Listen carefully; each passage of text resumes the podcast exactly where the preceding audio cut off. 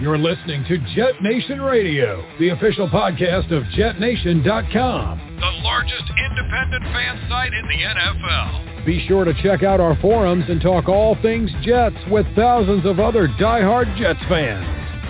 Now, to get you up to date on all the latest Jets news, notes, and quotes, here are your hosts, Glenn Naughton, Dylan Terriman, and Alex Varallo.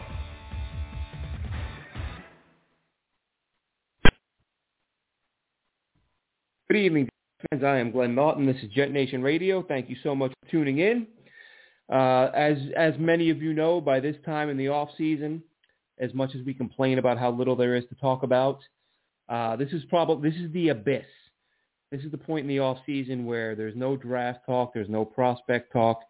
Um, apologize for any echo in here today. Had to uh, change venues for the evening. Hope that's not uh, that's not too bad through the mic. But uh, this is the time of the off season that fans leak, look least forward to because there's no football news, but the upside is that we're only a few weeks away from training camp kicking off, and uh, and I know we're all excited about that. But wanted to touch on uh, this evening. We're going to talk a little bit about the depth at receiver because that was a, a, topic that popped up on Twitter this week. Uh, some Daily News and ESPN folks having uh, having a go at Jets fans for their uh, their their feelings on the receiving corps and saying it's a deep group. We're going to talk a little bit about the O line, the Morgan Moses signing official. Uh, we knew it was going to get done, but the Morgan Moses signing is in the books, and we're going to look at whether or not that changes the outlook on the season for some fans. I know for me it does. I said that before they signed Moses that if they had, it would and it has. Uh, you know, of course, you know we make all these assumptions based on everyone being healthy, and if if guys are healthy, I think this unit has the uh, potential to be special. So we're going to talk about that, and uh, we may touch on one or two other things. Might be a little bit shorter show today. Um, we're also going to we're also going to touch on touch on Mark Sanchez brief, briefly because, as I said, that time of year, the football abyss, and uh, Sanchez has his name was thrown out this week because PFF called him the worst Jets draft pick of the last 15 years, which a great many people disagreed with. And uh, I don't necessarily disagree. And I'll explain why. We'll get into that. Uh, Dylan and Alex both putting in some overtime this week in their real life jobs. So uh, unfortunately, they won't be joining us tonight. It'll be uh, for as long as we decide to go, or as long as it takes us to cover the topics. Uh, so, but before we get going any further, Jet Nation Radio would like to thank our sponsor, Mile Social. That is Mile Social, M-I-L-E social.com. If you're a business owner, be it small, medium, large business, if you need help managing all the social media platforms for your business, contact Mile Social at milesocial.com. That is M-I-L-E social.com. Whether it's TikTok, Facebook, Instagram, Twitter, whatever it may be, Mile Social has got you covered. M-I-L-E social.com. All right, so this week there was some uh, some chatter about the Jets receiving corps. Uh, a reporter, I want to say Daily News reporter, said that the Jets were, or the Jets fans were were kind of out of their minds because they they think that this Jets uh, receiving corps is the best in the NFL, something along those lines. Um, I've not seen that. I've seen some people say that this is the deepest. Now, deepest doesn't necessarily mean best. Um, and I think if if you look at it objectively, um, I, I mean, I personally would have a hard time saying that you can't make a case the Jets having an insanely deep receiving corps.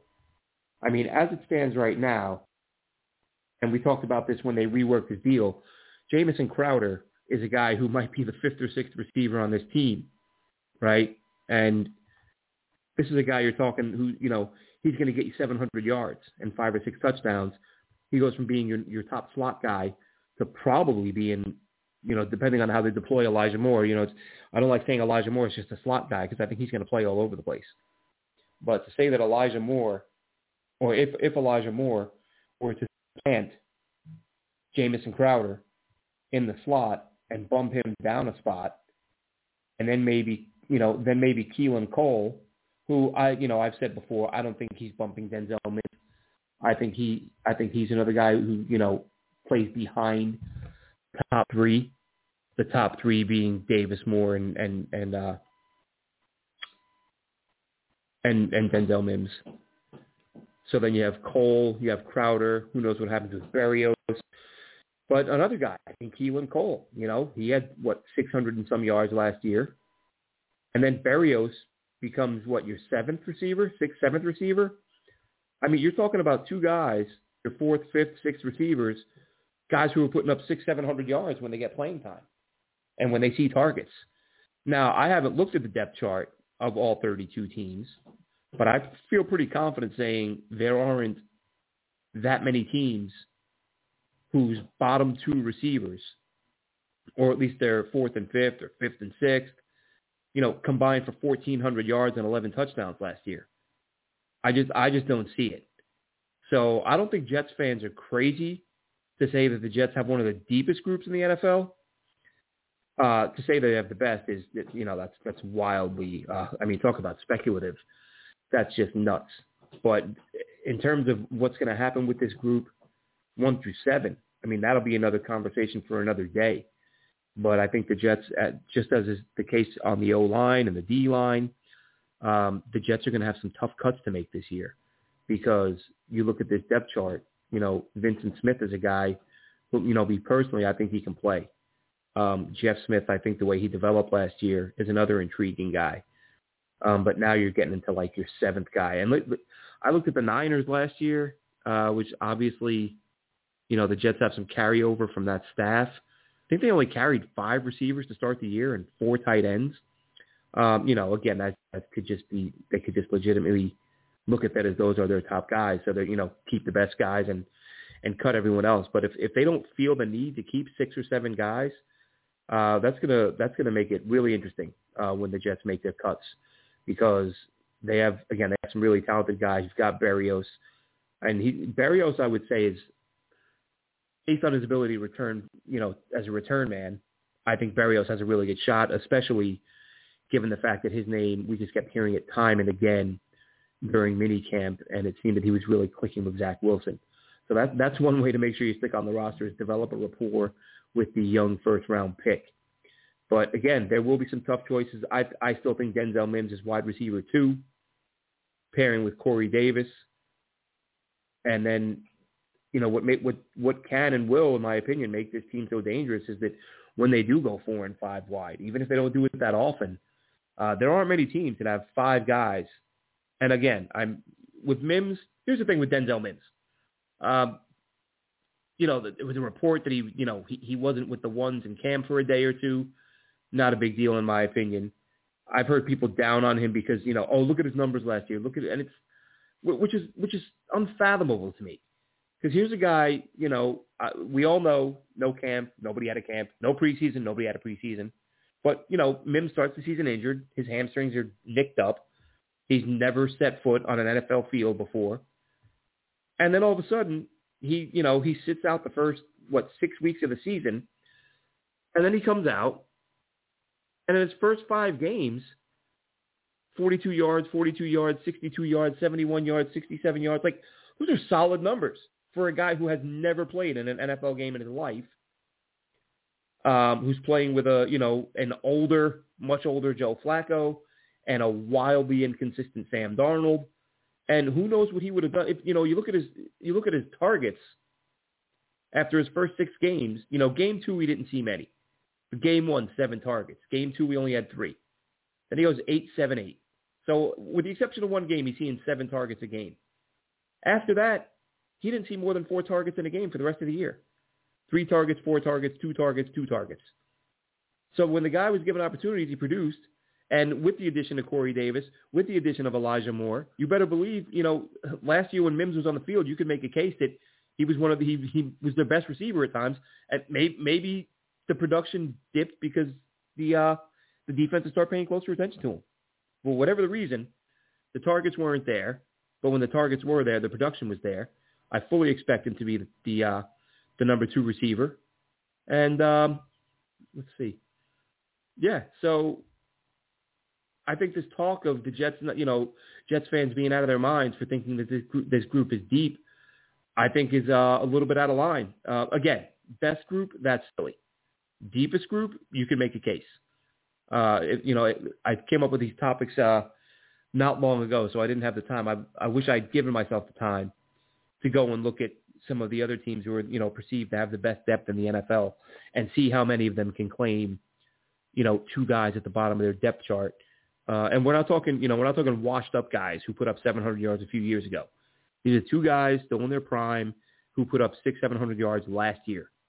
So to have those guys as receivers four and five, I'll take that any day of the week. And then, of course, while Braxton Berrios has been inconsistent, if he's your, you know, if he's wide receiver seven on your depth chart, and again, you know, he has that return ability. He was a guy who had just under 400 yards last year. So what is that? That's you're talking 1,500 yards, and I think 15 touchdowns between the three guys at the bottom of your depth chart. I'll take it. I'll take it, and I would, like I said, I'd be willing to bet there aren't many teams that stack up in that department. It's it's a it's a position where the Jets are going to have a lot of depth, and it's, that's not the only one. The, you know, the three spots right now, the Jets fans are talking about, and rightfully so: receiver, D line, O line. The depth is is phenomenal at all three. Of course, you know, assuming the rookies play well, but we're talking about two guys in Alijah Vera-Tucker, of course, who the Jets traded up for in the first round, and Elijah Moore, who universally, I, I've I've not heard a single, and I get it, no guarantees, anyone can bust, blah blah blah blah. All we can do at this point is talk about what these guys are projected to be at the next level. And I've not heard a single person say that they don't see these guys being star players. Alijah Vera-Tucker, we talked about Daniel Jeremiah commenting, saying, you know, cleanest prospect in the draft. If there's anyone who's going to be a player, it's him. Elijah Moore, Jets, we, we saw it on uh, on uh, Flight 2021. Elijah Moore was the 16th rated player on their board. I've said it. I said a few weeks ago. I've never watched a Jets rookie receiver who I have as much confidence in as I do Elijah Moore. I just I watch him and I don't feel at all I don't look at his game and think of all the things he has to get better at in order to become a good NFL receiver. He already does the things you need to do. The explosion and the hands, the ability to create separation, there is zero reason to expect him not to make. The only way a guy like that doesn't make it is if he steps on an NFL field for the first time and he gets lit up and all of a sudden, you know, and I've said this before, some guys they they come from college, they've you know they've been getting hit by college players their whole lives, and getting rocked by an NFL player might change their outlook on the game. I don't see that happening with this kid. I don't, and there there's nothing anyone can point to and say, oh well, here's why he won't make it. And I understand things happen that you don't foresee. I get it. But based on what we know about him, based on what we've seen from him in college, and how many times have we said it on this show? His pro comp Antonio Brown from a few different uh, from a few different analysts. So you plug that guy in, you get him on the field with this group, and uh, it could be it, they have the ability to be special. Right along with, and this is what I wanted to, wanted to touch on, that I mentioned at the top with Morgan Moses being official the offensive line. This offensive line now with Morgan Moses on board has the ability. They're not as good as the 20, you know, the 2009, 2010 group, obviously. But they have the opportunity, they have the ability to be not that far behind them, especially if AVT does pan out. If he pans out, assuming he plays at a high level as a rookie, I'm not saying I'm not saying all world as a rookie. I'm saying an above average player, which is I I think that's what most people are expecting at this point. They're expecting AVT to come in there and be a above average player at left guard. Mekhi Becton, he's just got to stay healthy. McGovern, we expect to, you know, see a little bit of a leap back to the player he was before last year. Right guard is going to be, I think there's going to be about seven guys trying out for that spot. I think it ends up being Van Roten. And then Moses at right tackle. I mean, that group, as I said, you know, at the time, the last time the Jets had a quarterback, they took this high um, with an offensive line close to this good. They went to back-to-back AFC championship games. And that was with Mark Sanchez, and we're going to get on to Mark Sanchez here in a minute. But for me personally, if the way I look at this with the addition of Morgan Moses, this changes my expectations for this team. I think you now have enough, let's say, you have enough players on that O line who will range anywhere from very good, let's even say good, from good to dominant on any given day. Now that you look at you look at years past, that offensive line with guys like Brian Winters and an you know an aging James Carpenter and the revolving you know the Breno Giacomini's of the world at right tackle. Like the last six seven years, that offensive line more they more often than not, like the ceiling on that line was you know their best day would be kind of above average. Most days below average. When they came out and they were clicking and played their best football, slightly above average group. That should be the floor for this current group. Like this team's worst day on the O-line would be about as good as the best day that these groups in recent years have had. And as we say, everyone's, listen, there's not a football fan in the world who doesn't say it. It all starts up front, offense and defense. This defensive line is going to be insane, and the offensive line shouldn't be far behind. And those two groups can work off of each other in practice, help each other get better. And I think that with this O-line, if Zach Wilson, because listen, this defense isn't going to be, or the secondary, I should say, won't be as good as that 2009, 2010 team. They just won't. But if the quarterback is better, the offense should be better.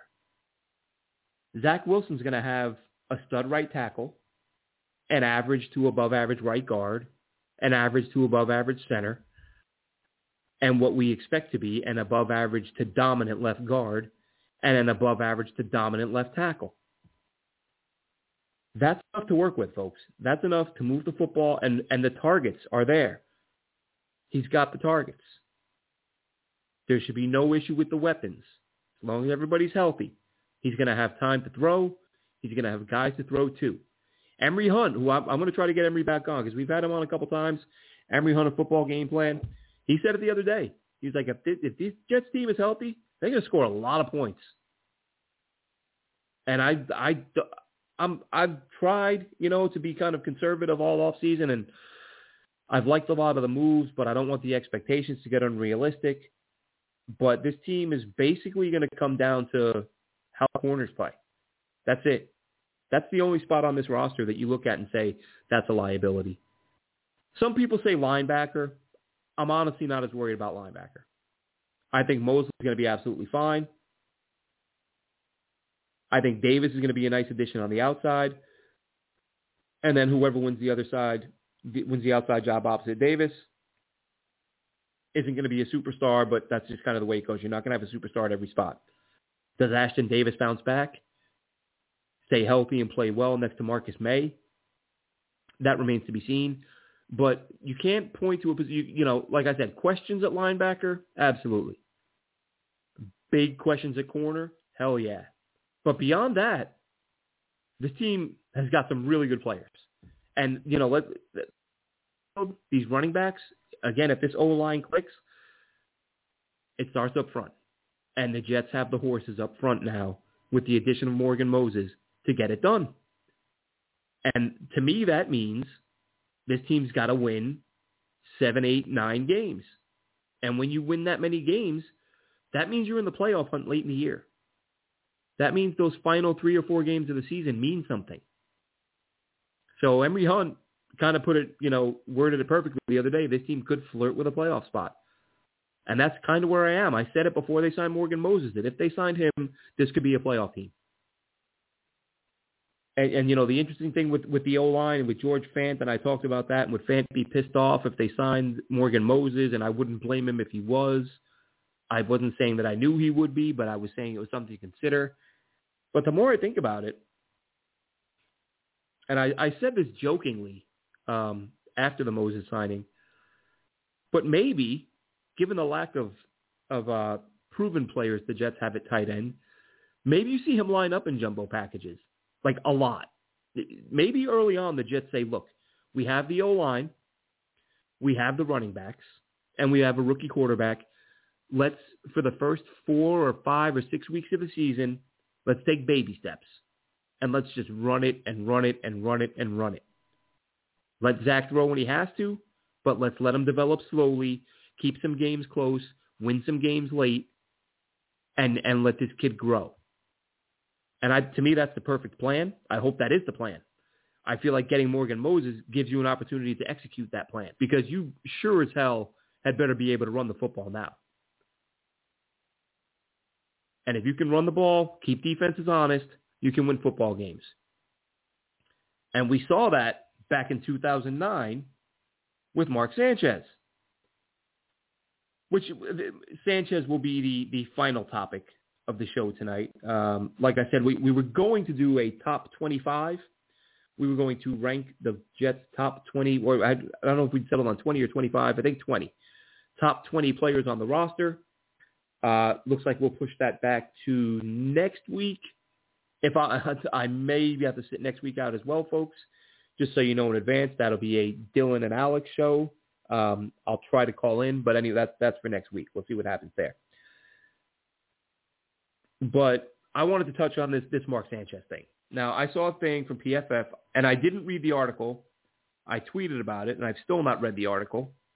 So this is uh, if this is what the article says, or if this is their angle. I promise you, this is not me plagiarizing.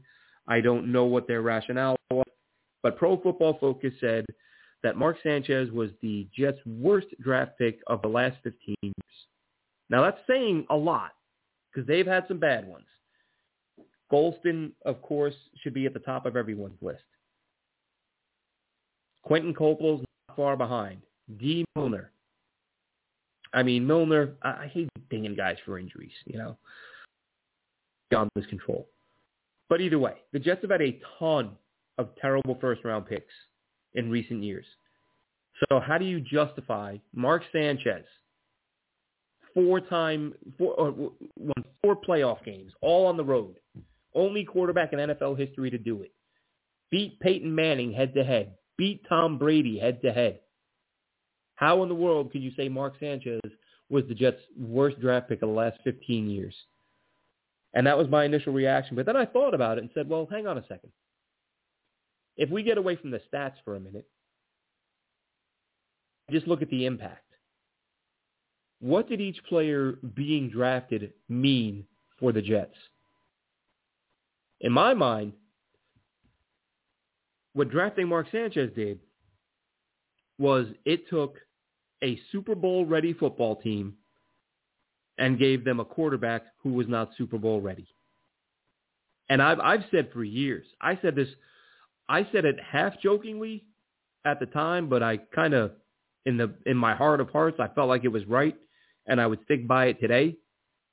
This is before Fitz Ryan Fitzpatrick was ever a Jet. I think I tweeted it out. I think there's a tweet out there in the Twitterverse somewhere when I said in 2009 or 2010, somewhere in there, if the Jets had Ryan Fitzpatrick at quarterback, they would win the Super Bowl. Like that's how good that team was. They just a guy who could get the ball in the end zone more often than he turned it over. And Mark Sanchez was not that guy. Mark Sanchez, in my opinion, is the reason why the Jets didn't win one, if not two Super Bowls. So from that perspective, that would make him a worse pick than anybody else. Vernon Gholston didn't cost the Jets any Super Bowls. Dee Milner didn't cost the Jets any Super Bowls. They just didn't. Oh, but glad he played out the playoffs. Look at the playoff games. He played so well. Let's be honest here. Mark Sanchez against the Bengals and that playoff. And look, I'm not saying Sanchez didn't have any good playoff games. that playoff game against the Patriots remains the, the best Jets game I've ever watched in my life. I, if I ever get the chance to bump into Mark Sanchez, I will shake his hand and buy him a beer and thank him for that win. This is, you know, this is, this is when you're a Jets fan, that's the best you can do. A playoff win. Other teams celebrate Super Bowl wins. I got to celebrate a playoff win that led to nothing. But uh, that was fantastic. That one day, that game. The rest of those playoff games, or some of the some some of those playoff games, you got the win against San Diego. What do you go for? hundred yards that game? hundred and one? I mean, th- this was 2009, folks, not 1909.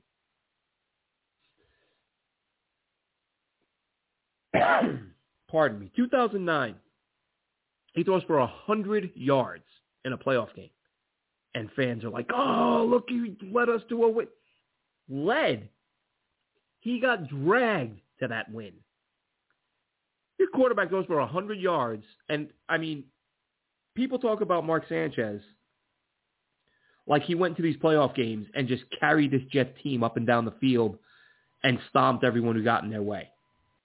When the fact of the matter is, the Jets just asked Mark Sanchez in most of those games, dude, just don't screw it up. Don't. We've got this. We have the O line. We have the running game. We have the defense. Just do us a favor and don't screw up. Don't turn the ball over, and we can win. And we can win some of these games. You look at you look at that game. His first playoff game against the Bengals. Did he did he have himself, you know, a nice stat line? I'm I'm going to pull it up right now. I forget the exact stat line on Sanchez from that game uh, against Cincinnati. He threw 15 passes. They did everything they could to hide him. 15 passes. they ran it over 40 times. And the re- he completed 12 of 15. You know why? Play action. When you're running it at a 3 to 1 clip and your O-line is so dominant that the defense can't stop you even when they know it's coming, they're loading, stacking boxes, run blitzing all day. Play action, ding dunk, ding dunk. Had a big had a big throw to Dustin Keller down the right sideline off of play action. Had a short little what a, a little uh, a swing pass I think it was to Keller on the left, and Keller took it a million yards for a score and it beefs up his numbers. Oh, look, he, you know, average yards per completion is fantastic. Yeah, he hit a guy at a swing pass who took it a million yards, and he dinked and dunked a bunch of play action passes when the team ran it. Listen, if you're a franchise quarterback, you don't hide the guy. You don't sit down and game plan and go, how in the world can we win this game without letting this guy throw the football? How can we win without letting him throw it? And that's what the Jets had to do with Sanchez. 40 plus, 40 plus runs, 15 passes. Rex Ryan said this, folks, within the last year.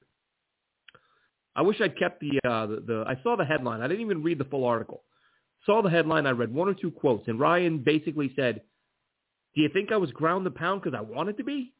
Like, I didn't have a quarterback. Of course I was ground the pound.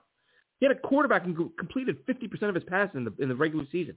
53%, whatever it was. So after after they hide Mark Sanchez in the first playoff game and run the ball 40 times,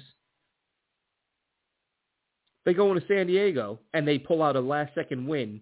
Sanchez throws for 100 yards, completes 52%. I mean, come on. We really losing our minds over this? 52% completion percentage and 100 yards. 12 of 23. The Jets won that game because of their defense and the run game. That's why they won that game. Then they go into Indy. He played a team that could score. You knew the Jets were done. Sanchez wasn't going to. He threw a bomb early to score to Braylon Edwards and then scored 10 points the rest of the way. That was it. Then the following year, they go into Indy. Round one. Mark Sanchez throws zero touchdowns and an interception. And the Jets win because defense and special teams. They held Manning. Folk hits a big field goal. And don't get me wrong, Sanchez made a big throw. He did. I mean, he's listen, he's an NFL quarterback. Every 40 or 50 times you throw a ball, you're going to make a big one. So he made a big throw to put them in field goal range. Congrats on that. And then they go into New England, and he plays the most important game I've seen as a Jets fan in my life and wins it. And thank you for that, Mark, forever. I owe you a beer. And then the following week, he goes into Pittsburgh, lays a goose egg in the first half. Well, no, so they got the, the field goal right before the half. Hands the hands the Steelers a, a touchdown. That was another one of Sanchez's issues. No pocket awareness, no pocket presence. Pittsburgh blitzes. Brick gets beat. Sanchez has no idea. Ball gets ripped out. Pittsburgh picks it up, runs it back the other way for a touchdown. And then he comes out in the second half, and to be fair, is absolutely lights out.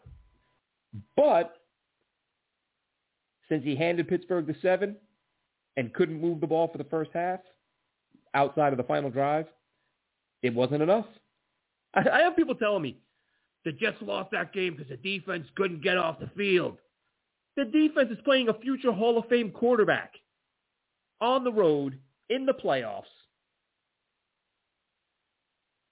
and they give up 17 points. And they had a safety in that game, if I'm not mistaken. So really, a net of 15. Because the other seven was on Sanchez. So the defense goes in, gives up a net of 15 points. And I got people telling me the defense lost that game for the Jets. Right. Because that, that, that's, that's a normal expectation for a for for an NFL football team going on the road against a Hall of Fame quarterback uh, with the Super Bowl on the line, a chance to go to the Super Bowl on the line. You give up net 15 points. Well, you should have done better defense. It's it's your fault we lost that game. Why didn't you give up 10 points? I mean, Jesus. 15 points. Mark Sanchez puts up a, a goose egg before a last-second field goal in the first half. And I, and I get it. It came down to a final play where the Jets didn't get off the field. But hey, maybe maybe your your super awesome great quarterback, who everybody loves, maybe if you found a way to put a touchdown on the board in the first half, or maybe just not hand the other team a touchdown. How about that? So that's that's me on Mark Sanchez. I don't listen. Like I said, biggest win I've witnessed as a Jet fan in my lifetime. I'll always appreciate it, but there's a reason why the Jets let him go, and there's a reason why he played with 50 teams after that and nobody hung on to him. And there's a reason why he retired, you know, by NFL standards, pretty damn early. I mean, he's really still young enough to be playing. He's 34 years old, but the league figured him out. One read quarterback. One, I mean, the guy had weapons. He had protection. He had a he had the best line in the NFL. He had Holmes. He had Keller. He had Braylon. He had a running game, and he's completing 53% of his passes, 54% of his passes. Give me a break. Two years with the Eagles, one year with Dallas, one year with the Redskins, gone out of the NFL. And I'm I'm looking here. Yeah, twice he had more touchdowns than interceptions. And one of them was 14 touchdowns, 11 with Philly. Again, part-time though, eight starts, two starts. Hey, listen, there's a reason he's out of the league. His numbers with the Jets were abysmal. And the 2010 season, to me, really kind of, that was what, what put the nail in the coffin for me, you know, as time passed and I went back and looked because I'd kind of forgotten to be honest. And this this is a a key thing I'll touch on real quick. The Jets had, I'm, I'm going to look at it now because I, I always forget the exact number. So we got one, two, three. Three games that team lost that year where the defense gave up 10 points or less. 10 points or less. And they lost three of them and they won 11 games. That team should have been 14 and 2, possibly going into the first round with a bye. But Mark Sanchez couldn't put up 12 points against the Ravens. He couldn't put up 10 points against the Packers. And he couldn't put up another 12 against the Dolphins. They lost to the Dolphins 10 to 6. They lost to the Packers 9 to nothing and they lost to the Ravens 10 to 9. That's a franchise quarterback? That's a great quarterback? Show me how many how many times did Peyton Manning lose 3 games in a season where his team where his defense gave up 9 points, 10 points. He it probably never happened if we're being honest. Tom Brady, how many times do you think Brady lost a game 9 nothing? Or 10 to 6? Or 10 to 9? So this is what I mean when I say this was a Super Bowl ready team that had a quarterback who was not Super Bowl ready. Probably really wasn't NFL ready. But his defense and his special teams and his running game dragged him to a few big wins. And we're forever going to have to hear about how, oh, Mark Sanchez was so clutch in the playoffs. The time that he won a game when they ran the ball 48,000 times and threw it four times. The time against the Chargers when he threw for 100 yards. Sorry, folks. I'm sure he's a nice guy and all. But if I'm looking at it from the perspective, if I'm looking at every single first round pick for the last 15 years and I say, how many of those guys are the reason why the Jets didn't win a Super Bowl? That's an easy answer, folks. That is none other than Mark Sanchez.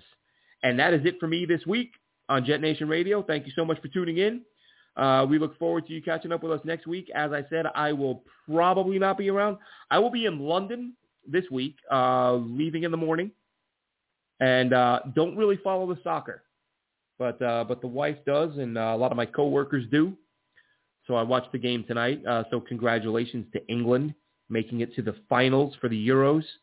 I think that's what they call it, the European Championship or something like that. Uh, and they're in the final uh, the final game. They're playing Italy, I think, Italy or Spain, somebody like that. Um, but I'll be in London during the game, so I'll probably be in a bar, uh, probably enjoying the reaction of the fans more than the game itself if uh, England were to pull it off. So uh, so good luck to them, and we will catch you next week, Jets fans. Until then, have a good one.